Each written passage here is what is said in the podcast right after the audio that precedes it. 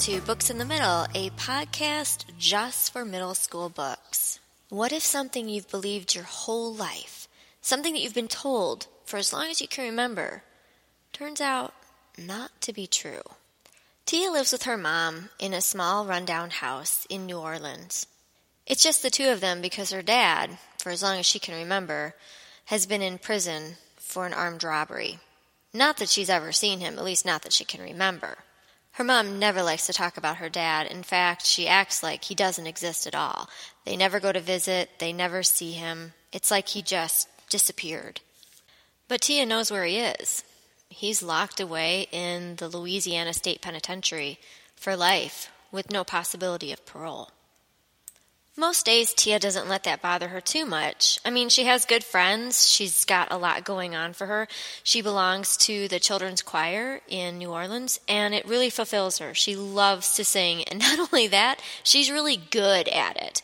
So when she heads off for her Thursday practice, She's really just thinking about her upcoming performance and hoping that she's going to do really well, and also crossing her fingers that her mom somehow will be able to get off of work and be able to come and see her. And because it's super hot in New Orleans, as it always seems to be there, she decides she's going to take her standard shortcut to head to the church where the choir practice is held. Not that she's ever told her mom she does this, of course. Ma would have a fit if she knew I went this way, but it would take me twice as long to walk all the way around, so I took a deep breath and forced myself forward.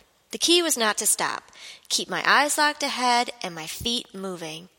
I hadn't gotten more than two blocks when I saw the usual gang of men on the opposite side of the street hanging out on the steps of a boarded up building drinking beer. My heart raced, but I tried to look like I wasn't hurrying. I concentrated on the beat of my footsteps, and then I made up a melody and sang it in my head. I added and embellished until my focus was complete, and there wasn't any part of my brain left to worry about what might be coming. Hey, white girl! A chorus of whistles and laughter shattered my song. One of the men flicked the still glowing stub of his cigarette in my direction. Why don't you come over here and hang with us? he called. It wasn't even funny, but they all laughed, slapping their knees.